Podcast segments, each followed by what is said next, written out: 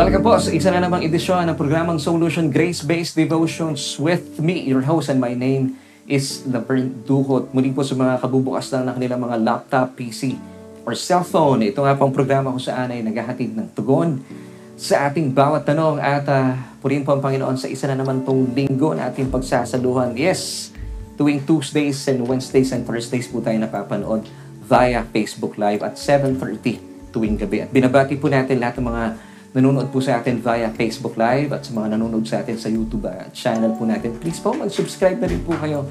At binabati rin po natin lahat po ng mga nakikinig sa atin via Spotify and Apple Podcast.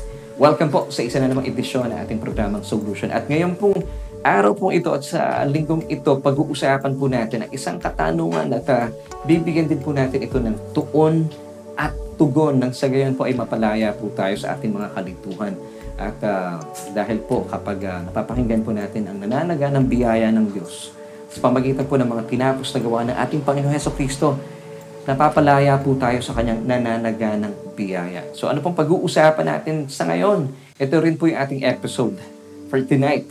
Now, mga kapatid, kung kayo po may mga ginagawa sa ngayon, mas mainam po, bitawan po muna yan dahil pansamantala po ay uh, Pansamantala lang, ilang minuto lang po ito. Pag-usapan po natin na sa gayon matutukan po natin ating mga pinag-uusapan. Now, ito po yung ating question and episode for tonight. Are we justified by works and not just by faith? So bilang mga mananampalataya, yung we po dito, mananampalataya, are we justified by works and not just by faith? So ito po ang aalamin po natin. So sa mga kaibigan po natin, muli, ang paanyaya ko kung kayo po may mga ginagawa sa ngayon, ay pansamantalang bitawan niyo po muna yan dahil ang ganda po ng pag-uusapan natin. Dahil ang topic pong ito ay sa diyan nagbibigay po talaga ng kalituhan. May mga nagsasabi na tayo po ay uh, pinaging matuwid or justified or made righteous by faith alone. Samantala, meron naman sinasabi, hindi po sapat ang faith. Dapat dinadagdagan po yan at sinasamahan ng mga gawa. So are we justified believers by works and not just by faith?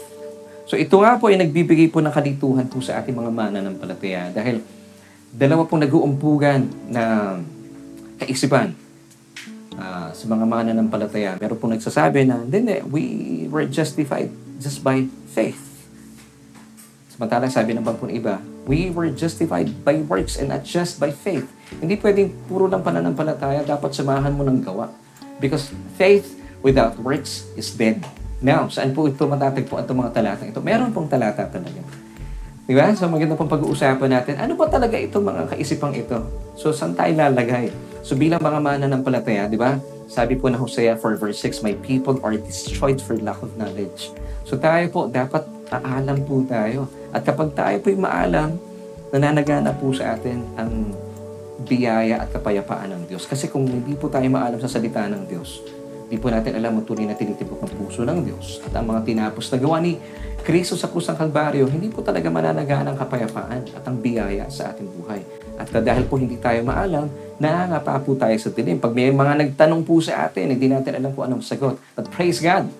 Kaya po nyo piniling na manood sa ating programa dahil gusto mo malaman ang sagot, hindi po ba? So praise God sa pagkakataong ito. So, are we believers justified by works and not just faith? Kailangan po ba ay samahan po ito ng gawa para tayo po ay uh, ituring ng Diyos bilang mga matuwid sa kanyang harapan. So ito po ilan sa mga talata na pinakahawakan po dahil uh, sa paniniwala na hindi sapat ang paanampalataya lang dapat samahan mo ng gawa. It's found in James chapter 2 verses 20 and 24. Basahin po muna natin ang mga talatang ito. Verse 20 of uh, chapter 2 of uh, the book of James. But do you want to know, O foolish man, that faith without work is dead. And then let's read verse 24. You see then that a man is justified by works and not by faith only. So ito po ang mga talatang pinakahawakan po ng marami po sa atin. It's uh, from the book of James. Ito po yung mga turo ni uh, Santiago.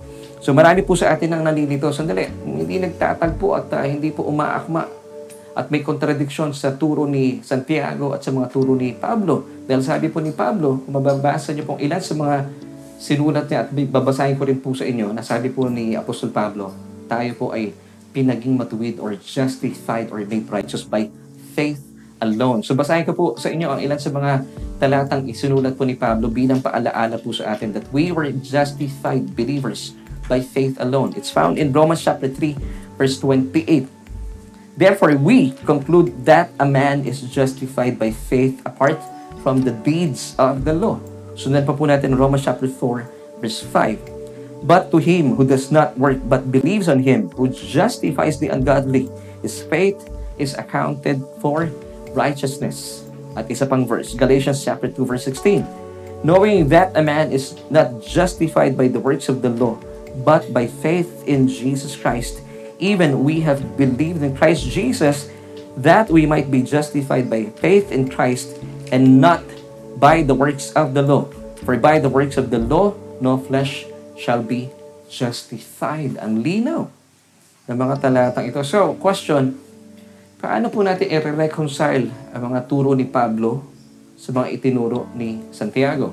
Ang mga itinuro po ni Santiago sa mga itinuro ni San Pablo. At marami po sa mga mana ng palataya sa sinasabi nila, Nako, hindi nagtutugma ang Biblia at marami po mga atheist na nagsasabi talagang napakagulo ng Biblia. Na mga kapatid, mula po sa mga talatang ito, so paano po natin i-reconcile po ito? Muli po sabi ni, ni, uh, ni Pablo sa kanyang mga itinuro, we are justified by faith alone. Malinaw. Ilan na po sa mga binasa ko sa inyo kanina, Romans 3.28, Romans 4.5, and Galatians chapter 2 verse 16. Samantala, sabi naman po ni uh, Santiago or ni James that uh, we were justified not uh, by works, not just by faith. So hindi lamang po pananampalataya dapat sinasamahan ng gawa. So paano to? I think uh, maraming salamat po for joining us tonight. Hindi, uh, joke lang. So paano po ito sa tingin ninyo bilang mga mananampalataya? Di ba importante po binibigyan po natin talaga ng tuon at tugon ang mga bagay po ito. Bilang isang mga mana ng palataya ng sa gayon, hindi po tayo nangangapa sa dilim. Hosea 4 verse 6 tells us, My people are destroyed for lack of knowledge. And that's why, praise God, isinilang po ang programang Solution. Grace-based devotions. Para makita po natin, gamit po ang lente ng New Covenant. Maintindihan po natin ang uh, puso ng Diyos, ang kanyang tinitibok ng puso para sa iyo at para sa akin at maunawaan din po natin ang mga tinapos na gawa ni Kristo sa krus ng Kalbaryo because uh, through the cross, doon po na-establish yung tinatawag na New Covenant. It's a uh, covenant between God and His Son Himself, Jesus Himself. So gamit po natin ng lente ng New Covenant. Maintindihan po natin. Meron ba talagang contradiction sa mga isinulat ni Pablo at ni Santiago? At sa mga itinuro ni Santiago?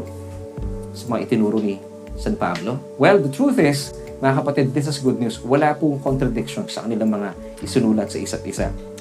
At uh, if this is true, marahil ang itatanong mo sa akin, pero Brother Laverne, ang linaw ng mga uh, mga verses na binigay mo kanina, sabi ni Santiago na tayo ay hindi lamang itinuring na matuwid or justified uh, by uh, not just by faith but kinakailangan po na may kasamang works samantala sabi naman ni Pablo we were justified or made righteous by faith alone. So paano natin i-reconcile po ito? Well, once again, the, the good news is wala pong contradiction sa kanilang mga itinuro. Yes, nagkakasundo po ang mga itinuro ni San Pablo kay Santiago at kay Santiago kay San Pablo. At salamat po sa pagkakataong ito na tayo po ay uh, pinagayaman ng Panginoon sa ating mga pinag-uusapan. So, question once again ang ating episode for tonight. Are we justified by works and not just by faith? Aalamin po natin ang sagot. So matili po kayo sa ating mga pag-uusapan. Po, sa, para po sa katanungan ito, kaya naman po nga isinilang po ating programa at kagalakan po namin na patuloy po tayong matuto at mapalago sa uh, katotohanan at uh, tayo po ibubusugin ang ating kamalayan ng katotohanan ng salita ng Diyos. When James said in James chapter 2 verse 24, You see then that a man is justified by the works by works and not just by faith. James, uh, James was referring to here is justification before men. Okay? So, nakasulat po sa ating screen. Nung sinabi po ito ni Santiago, he was referring to uh, here is refi- uh, justification before men. So, tayo po, tao sa tao. Tao sa tao. James chapter 2 verse 24. Now, ano po ibig sabihin nito? Dahil po, 'di ba, ang ang atin pong ah, ang atin pong kaligtasan, ang ating pagiging matuwid, kinakailangan po ng basihan ng mga tao. Kinakailangan po ng makakita ng ebidensya o pruweba ng ating pagiging matuwid kay Kristo Jesus. Now, ito po ay nagbigay po ng isang napakagandang halimbawa mismo si Santiago sa James chapter 2 verses 15 until 17. Basahin po natin. Ano po ibig sabihin ng justification before men? So basahin po natin. James chapter 2 verses uh, 15 until 17. If a brother or sister is naked and destitute of daily food, and one of you says to them, Depart in peace, be warmed and filled, but you do not give them the things which are needed for the body, what does it profit? Verse 17. Does also faith by itself, if it does not have works, is dead. So bilang mga Kristiyano, bilang mga mananampalataya, bilang mga born-again Christians, ikaw na naglagak na iyong pananampalataya sa mga tinapos na gawa ni Kristo Jesus sa krus ng Kalbaryo. Ang ating pong mga gawa ng pagtulong, mga mabubuting pagkilos po natin sa ating mga kapwa ay pruweba at patunay na buhay na buhay po ang ating pananampalataya. Ibig sabihin, nakikita rin po ng mga tao sa pamagitan po ng ating mabubuting pagtulong at mabubuting gawa na sadyang buhay na buhay ang Diyos na kanyang pinaglilingkuran. Yun po ibig sabihin ng justification before men. So horizontally speaking, kinakailangan po makita ng mga tao yung mabubuti nating paggawa. Ito yung pagtulong po natin sa kanila. Halimbawa, sinasabi mo na uh, sa mga tao, may, nagugutom po sila. And then sinasabi mo, I will pray for you. Samantalang, ang dami mong pera, marami kang resources. Sinasabi nila sa'yo na kailangan namin uh, ng, ng makakain, kami po gutom na gutom na, lalo sa mga pang, pagkakataon ito ng pandemya. And yet, ikaw ay merong resources, meron kang, uh, ikaw ay sabihan pinagpala financially, tapos sasabihin mo lang sa kanila, alam mo, humayo kayo, pinagpala na kayo ng Diyos. This is nonsense. Hindi po nila makikita yung iyong pananampalataya sa mga sinasabi mo. Kinakailangan po nila makakita ng isang mabuting gawa. Dahil po ang mga tao, gamit po nila yung kanilang physical eyes. Yung mga unbelievers po kasi, wala po silang spiritual eyes. They go by their sight, mga kapatid. So, sigaw ka man ng sigaw that God is good all the time, pero hindi po nila nararanasan physically yung iyong tulong, wala pong epekto yun. So, tuloy po natin. Kaya pala sabi po ni Jesus po sa atin in Matthew chapter 5 verse 16, Let your light so shine before men that they may see your good works and glorify your Father in heaven. Sabi po muli ni Jesus, Let your light so shine before men. Mag-ilaw daw po tayo yung ating pananampalataya. That day, sino yung day? People of the world may see your good works. So, kung nakikita po ng mga tao, wala silang spiritual eyes eh. Meron lang po sa physical eyes, they go by their sight. So paano po mag-iiraw yung ating pananampalataya? Para po makita po ng mga tao ang ating pananampalataya through our good works. So ito po yung tinasabi po ni James na justification before men. So malinaw po, kapag nakita at namalas at nararasan po ng mga tao ang pagtulong sa kanila ng mga Krisyano kagaya mo at kagaya ko bilang mabubuting gawa. Halimbawa, gutom po sila. And then tayo po bilang mga mananampalataya, hindi lang natin sinasabing God is good or uh, God is good all the time. Mahal na mahal kayo ng Diyos. Ito po ay ipinapakita po natin ng ating pagtulong sa kanila. Binibigyan po natin sila ng pagkain. Hindi po tayo nagmamasungit sa kanila. So, pag nakita po nila yung ating pagtulong na pisikal, makikita nila, ah, totoo nga, buhay ang kanyang pananampalataya. Napakabuti ng Diyos sa kanyang pinaglilingkuran. Nagiging buhay na pagpapala po tayo sa mga tao. So muli po, kapag nakita at namalas at naranasan po ng mga tao sa iyong paligid ang iyong pagtulong or ito po yung ating mabuting gawa bilang mga Kristiyano, maaakay, mo, maaakay po natin sila sa Panginoon. Amen. Di ba? Hindi mo namamalayan, dinadala mo na sila sa Panginoon. Hindi ka pa nag evangelize pero nabibless na po sila sa inyo. Ika God's goodness that is seen in you will lead these people, these unbelievers to repentance. And repentance is means sa Greek ay uh, metanoia or change of mind. Dati, ang tingin ng mga taong ito sa mga born-again Christians ay ano lang ito, puro lang ito salita ng salita. Pero nung nakita po sa inyong gawa, nakita po sa inyong pagkilos, dahil siya ay nagugutom, pero siya ibinigyan mo ng pagkain. Hindi ka pa man nagpapahayag ng ebanghelyo, pero yung iyong pagkilos pa lang, iyong paggawa pa lang ay buhay ng ebanghelyo sa kanyang buhay. At hindi mo namamalayan, mga kapatid, inaakay mo na pala siya papalapit sa Panginoon. Because God's goodness that is seen in your good works will lead this person to Christ. So napakabuti po ng Panginoon, hindi mo namamalayan. Aba, inaakay mo na pala siya sa Panginoon. So dahil ng mga unbeliever po, muli pa binabase po nila ang kanilang mga pinapaniwalaan based sa kanilang mga mata. Wala po silang, I mean, through their physical eyes, wala po silang spiritual eyes. Hindi po nila mauunawaan po yon. Isang napakagandang halimbawa po muli. Ah. Gusto kong basahin lang para maging malinaw po sa atin ang James chapter 2 verses 15 and 17 until 17 sa Tagalog para maintindihan po natin what is justification before men. So once again, basahin natin sa Tagalog. Halimbawa, may isang kapatid na walang maisuot at walang makain.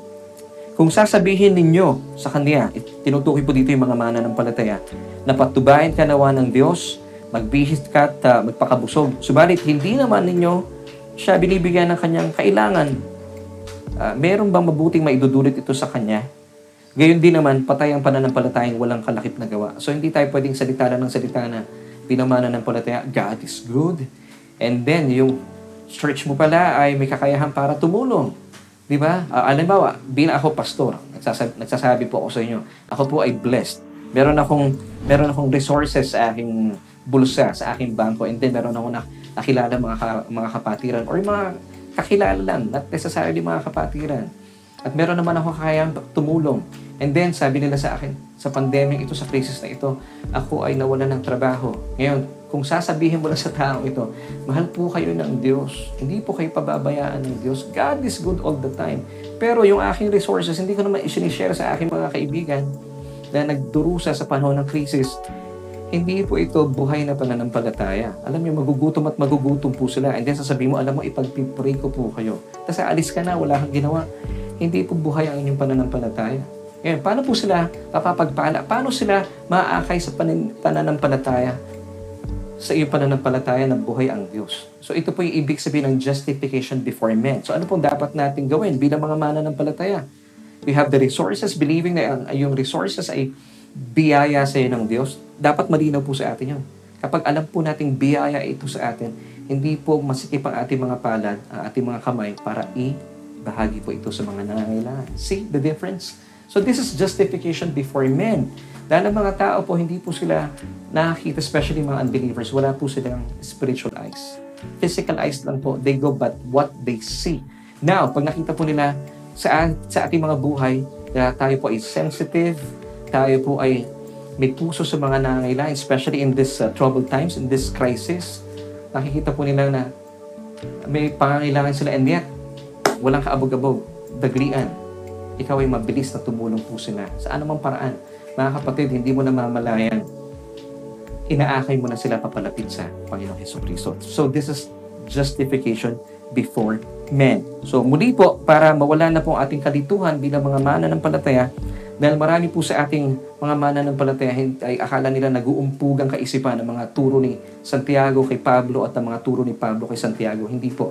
Ang turo po ni Santiago, ang turo po ni James, are we, uh, we were justified not just by, uh, uh, by words, not just by faith. So, sinasamahan po natin ng paggawa yung ating ating pananampalataya. Ibig sabihin, ito po ay justification before men. So, mga kapatid, samantala, Paul when uh, when he said that uh, we believers, we Christians, we born again uh, born again Christians are justified by faith alone. Ibig sabihin po niya dito ay justification naman before God. Remember si Jesus, di ba? Siya po ay pinako sa krus. Krus, vertical at saka horizontal. So yung sinasabi ni Pablo naman, justification before God. Vertically speaking, wala ka nang pwedeng idagdag sa iyong kaligtasan ligtas na po kayo. Basahin po natin Ephesians chapter 2 verses 8 to 9.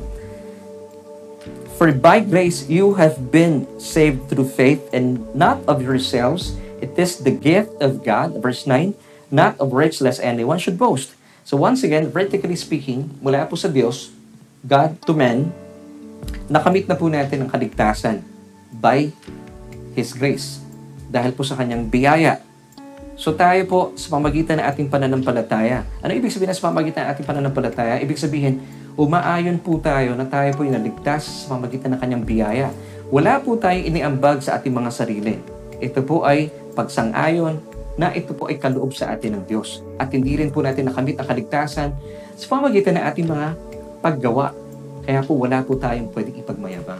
So ito po yung tinatawag na tayo po ay we, we have been saved by grace through faith.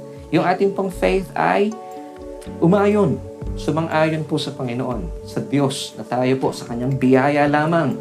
Ibig sabihin, wala na po tayong pwedeng idagdag. Sapat na po ang biyaya ng Diyos pamagitan ni Kristo Jesus. Ligtas ka na. So vertically speaking, wala ka nang pwedeng idagdag. Sapat na po ang ang ginawa ni Kristo Jesus. Kasi pag sinasabi po ng maraming tao, hindi, hindi. Kailangan mong dagdagan ng paggawa ang uh, biyaya ng Diyos. Alam niyo, you are negating the finished work of Christ on the cross. Parang sinasabi mo sa Diyos. And direct ang sinasabi mo sa Diyos, kung kinakailangan pa nating dagdagan ng gawa ang ating kaligtasan, we're telling God, o Diyos, hindi po sapat ang ginawa ni Kristo. So, ibig sabihin, hindi ka naniniwala, you are negating the finished work of Christ on the cross. Take note mga kapatid, Jesus did not say, it is almost finished. Sabi po ni Jesus sa cross, it is finished. So wala na po tayong dapat tapusin. Tapos na. So sa biyaya po ng Diyos, pamagitan ni Kristo Jesus, we believers, we have been saved through faith. So yung biyaya po niya, ay inilagak natin ating pananampalataya sa pamagitan ng mga tinapos ni Kristo sa krus ng Kalbaryo. Ito po ay biyaya sa atin ng Diyos. We are undeserving. Ito po ay unearned favor, unmerited favor. Wala tayong binayaran. Wala tayong binili. Hindi po natin naangkin po ito dahil sa ating kabutihan, sa ating kabaitan, o dahil sa ikaw ay masunurin, or dahil ikaw ay faithful. Hindi po. Ito po ay biyaya. At nakamit po natin ang kaligtasan ito nung tayo po ay sumang-ayon sa kanyang biyaya. Muli po ah, wala tayong iniambag sa ating sarili. Ito po ay sadyang kaloob ng Diyos sa atin. At sumasang-ayon din po tayo na wala na tayong idinagdag at wala na tayong pwedeng idagdag ng mga gawa para sa ating kaligtasan. Kaya nga po, wala po tayong pwedeng ipagmayabang. So that's Ephesians chapter 2 verses 8 to 9. So yung sinasabi po ni Pablo ay justification before God. So para malinaw po sa atin ha, yung teaching po ni Santiago ay justification before men. Horizontal po iyon. Yung kay Pablo naman, that we were saved by uh, grace through faith. Ito po ay justification uh, uh, before God. So kaya po cross eh. Vertically speaking, wala na po tayong problema sa Diyos. Wala ka na pwede idagdag. Sapat na po ang biyaya ng ating Panginoon Heso Kristo. Pero, horizontally speaking, justification before men, kailangan po na makita po ng mga tao sa ating palipaligid ang pruweba, ang katunayan na tayo po ay ligtas pamagitan na ating mabubuting mga gawa. Ang linaw, hindi po ba? No? So hindi po uh, nag-uumpugan ang mga katotohanan. Ito wala pong contradiction sa Biblia. Samantala, mga kapatid, dapat po talaga maisa, uh, isa-isip po natin, ma-establish po tayo na sabihan wala na po tayong pwedeng idagdag sa mga ginawa po ng ating Panginoon Heso Kristo. Kaya sabi ni Jesus, it is finished. Hindi po niya sinabing, it is almost finished. Kung sinabi ni Jesus na it is almost finished, meron ka pang dapat idagdag. Pero hindi po niya sinabi yon. In John 19.30, He said, It is finished. So, ibig sabihin, wala ka nang pwede idagdag. Kompletos pecados na. Kaya nga po, ang sinasabi natin, di ba lagi, we rest in the finished work of Christ. Tayo po ay namamahinga na lamang. So, tayo po ay, uh, kaya when Paul said that we were justified by faith alone, he's referring to justification before God. So, this is vertical, God to man. Dapat malinaw po sa atin yan. Di ba yung krus, vertical, horizontal. Ito po ay sa krus ng Kalbaryo, si Kristo po, tinapos niya na lahat ng ating mga dapat gawin doon. Siya na po ang tumapos, kaya wala ka nang gagawin. So, samantala, horizontally speaking, mga kapatid, which is man to man, kailangan po muling makita ng mga tao, especially mga unbelievers, yung ating mabubuting gawa para sila po ay maakay natin sa Panginoong Heso Kristo para sila po ay maniwala na buhay na buhay ang ating pananampalataya. Once again, ang mga unbelievers po, ang mga tao po sa paligid natin, wala po silang spiritual eyes. Wala po silang spiritual understanding. Meron lamang po silang physical eyes and they go by, by what they see. So, kailangan po nila ng pruweba, kailangan nila ng patunay. At ang patunay po dito, para makita po nila na buhay na buhay talaga ang pananampalataya nito. Grabe itong born again na to. Ako, blessed na blessed ako. Dahil nakikita ko sa kanya mga sinasabi na sa kanyang pagtulong, sa kanyang mabubuting gawa na talaga namang napaka-sensitive niya.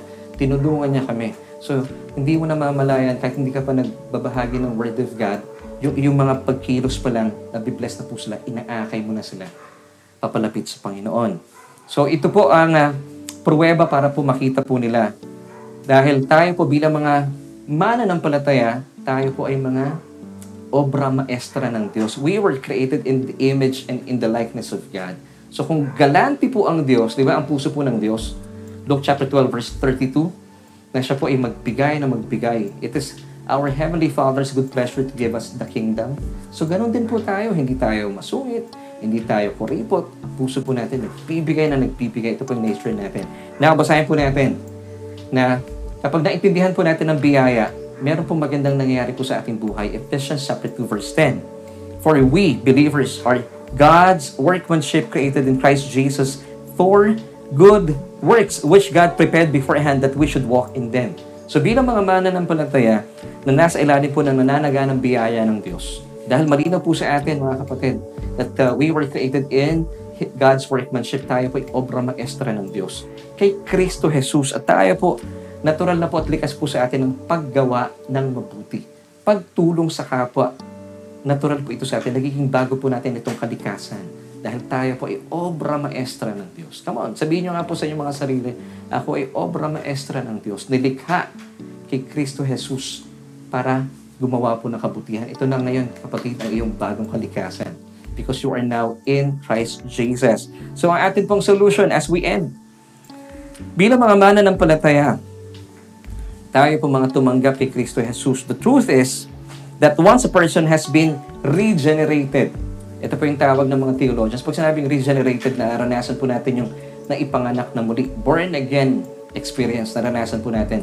Regeneration is an act of God where a spiritually dead person, tayo po before, is made alive in Christ through the Holy Spirit. So once a person is made alive in Christ, once a person is has been born again, once uh, God has justified him based on his faith on Christ and His finished work on the cross, siya po ay, alam po niya sa sarili niya na siya ay pinaging matuwid sa harapan ng Diyos pamagitan po ng kanyang pagkilala kay Kristo Jesus sa kanyang mga tinapos na gawa sa krus ng Kalbaryo. Ang uh, mabubuting gawa po ay sabihang susunod. Eventually, good works will follow. Okay? Ito po ay likas po sa kanya. Dahil He knows so much that He is forgiven, at mahal na mahal po siya ng Diyos. Di po ba tayo mga mananampalataya? Kapag malinaw po sa atin, tayo po ay born again Christian, tayo po ay pinatawad ng Diyos at binamahal ng Diyos, ito po ay hindi po natin may iwasan. Aapaw po ito at aapaw, mananagana. At ito po ay kusang dadaloy. Even po yung kapatawaran at pagmamahal po natin sa ating kapwa, also known as good works. Ito po ay sabiang mararanasan po ng mga tao sa ating paligid. Hindi po natin maiiwasan po yun. Sabiang mararanasan po nila ito. So mga kapatid, Itong kapatawaran at pagmamahal, also known as good works, ay sadyang aapaw. Wala kang magagawa. Kasi malinaw sa yung ebanghelyo. Ang ebanghelyo po ay bunga ng biyaya sa atin ng Diyos. Wow. So, this is an awesome revelation mga kapatid. Tingnan niyo po ito ah. Kapag malinaw sa atin na ang lahat ng bagay po ay nakamit natin through God's grace. Grace is the root. Okay? Siya po yung ugat. While good works are the fruits. Ulitin ko po ah. Grace is the root while our good works are the fruits. So yung biyaya po ng Diyos na nakamit po natin, wala kang trabaho, ito po yung ugat, root. Ngayon, dahil po tayo ay nabubuhay sa biyaya ng Diyos, wala kang magagawa. Ikaw ay mamumunga at mamumunga, magiging kalikasan mo ang paggawa ng kabutihan at ito po ay makikita ng maraming tao at sila po ay papapagpala at maaakay mo papalapit kay Kristo Jesus. So grace is the root while good works are the fruits. Now, tingnan niyo po ito. You have to focus on the root bilang believer, bilang Christian. You have to focus on the root. You have to focus on the root which is God's grace, yung grace. And then, good works ito po yung fruits will come out naturally. Wala kang ginagawa. This is grace, mga kapatid. So the more po tayo nakafocus on grace, who is Christ Himself, siya po yung root. And then eventually, good works, yung fruits po will come out naturally. At kapag ito po ay nakita po sa atin na mabubuting gawa, wala kang magagawa, yung mga tao sa paligid mo ay naia, naaakay mo na sila papalapit kay Kristo Jesus. Amen. So this is really, this is really uh, good news para po sa atin. So mula po sa ating mga pinag-usapan, I pray na hindi na po tayo nalilito sa ngayon, na hindi po nagbabanggaan ang mga turo ni San Pablo kaya kay Santiago at ang mga itinuturo ni Santiago kay Pablo. So bilang pagtatapos mga kapatid, panghawakan po natin you have to focus on the grace which is the root. And then eventually, good works, yung fruits po will come out naturally. Amen and amen. So bago po tayo matapos, important reminder for all of us. When James said that we were justified by works and not just by faith, ang ibig po niyang sabihin is justification horizontally. It's justification before men. Okay? Sana po maintindihan po natin ito. Now, when Paul said that we were justified by faith alone, it's all about our justification before God. So tayo po, uh, vertically speaking, wala ka nang pwedeng idagdag. Ligtas ka na. Okay? Ligtas ka na, wala ka nang pwedeng idagdag sa biyaya ng Diyos dahil ang biyaya po ng Diyos ay higit pa sa kasapatan sa pangailangan ng bawat isa po sa atin.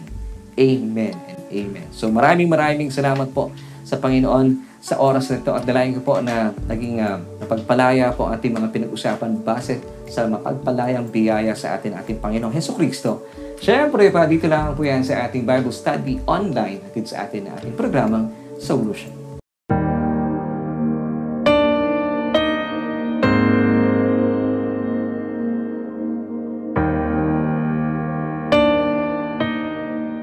At sa pagkakataon pong ito, tayo po ay dumako uh, bilang pagtugon sa paanyaya po sa atin ng Diyos. Alam niyo kaibigan, napakabuti po ng Diyos at nais po niya kayong iligtas. Kung kayo po ay wala pang relasyon sa kanyang bugtong na anak, kaibigan, matagal na po kayong iniimbitahan ng Diyos. At uh, dalayan ko po na tayo po ay tumugon sa kanyang paanyaya. Nais po niya kayong iligtas. Pero kung hindi niyo po siya pinapahintulutan na pumasok sa inyong mga buhay, dahil po sa kayo po ay kanyang nire-respeto, hindi po niya gagawin talaga ang mga bagay-bagay na labag po sa inyong kalooban. Pero, kapag siya po ay pinahintulutan mo at nagdesisyon po kayo sa mga oras na ito na tanggapin ang kanyang bugtong na anak na si Kristo bilang iyong Panginoon at tagapagligtas. Alam mo kaibigan, ang kaligtasan po ay mararanasan po natin. Hindi lamang po ang kaligtasan mula po sa ating mga kasalanan, mula po sa kapatawaran, mula po sa impyerno, patungo sa langit, kasama po yung kaligtasan sa ating pang-araw-araw na buhay at kabuhayan. Amen. So, ang atin pong gagawin bilang pagtugon sa paanyaya sa atin ng Diyos. Sabi po ng Romans 10 verse 9, that if we confess with our mouth, the word po dito na confess in Greek, it means homologio. Kapag tayo po isumang-ayon at kinikilala po natin na wala po tayong kakayahan, hiwalay kay Kristo Jesus.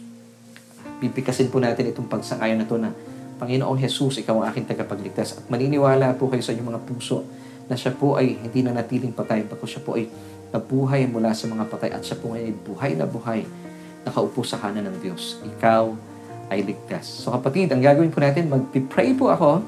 Uh, akuin po ninyo na panalangin po ninyo ang aking panalangin. Ano man po yung aking bibigkasin, ay uh, bigkasin niyo po bilang pagkilala sa ating Panginoon.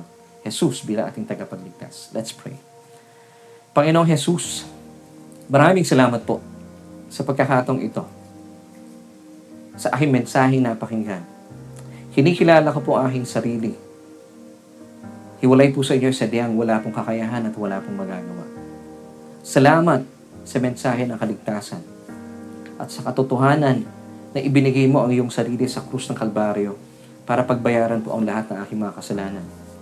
Kaya naman simula sa oras na ito, tinatanggap kita bilang aking sariling Panginoon at tagapagligtas.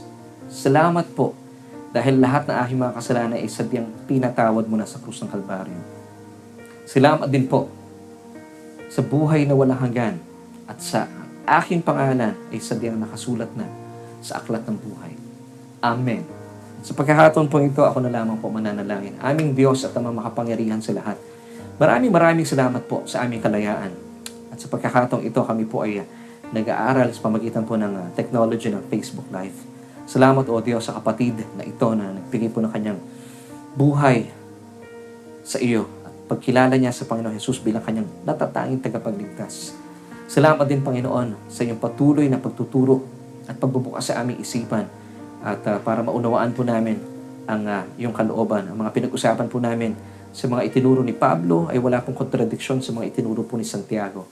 Salamat, O Diyos, sa mga katotohanan ito at kami po ay bilang mga mananampalataya ay lumalakad sa liwanag ng katotohanan at hindi po kami nangangapa sa kadiliman. Salamat, Panginoon, sa aming programa at patuloy mong ginagamit ang Solution Grace Based Devotions para kami po ay lumakad sa liwanag na iyong salita. Makamit po namin ang tunay na kapahingahan at kami po ay napapalaya na iyong nananaganang biyaya. Ito po aming panalayan at pagpupuri at pagpapasalamat sa matamis na pangalan ng aming Panginoong Jesus. Amen at Amen.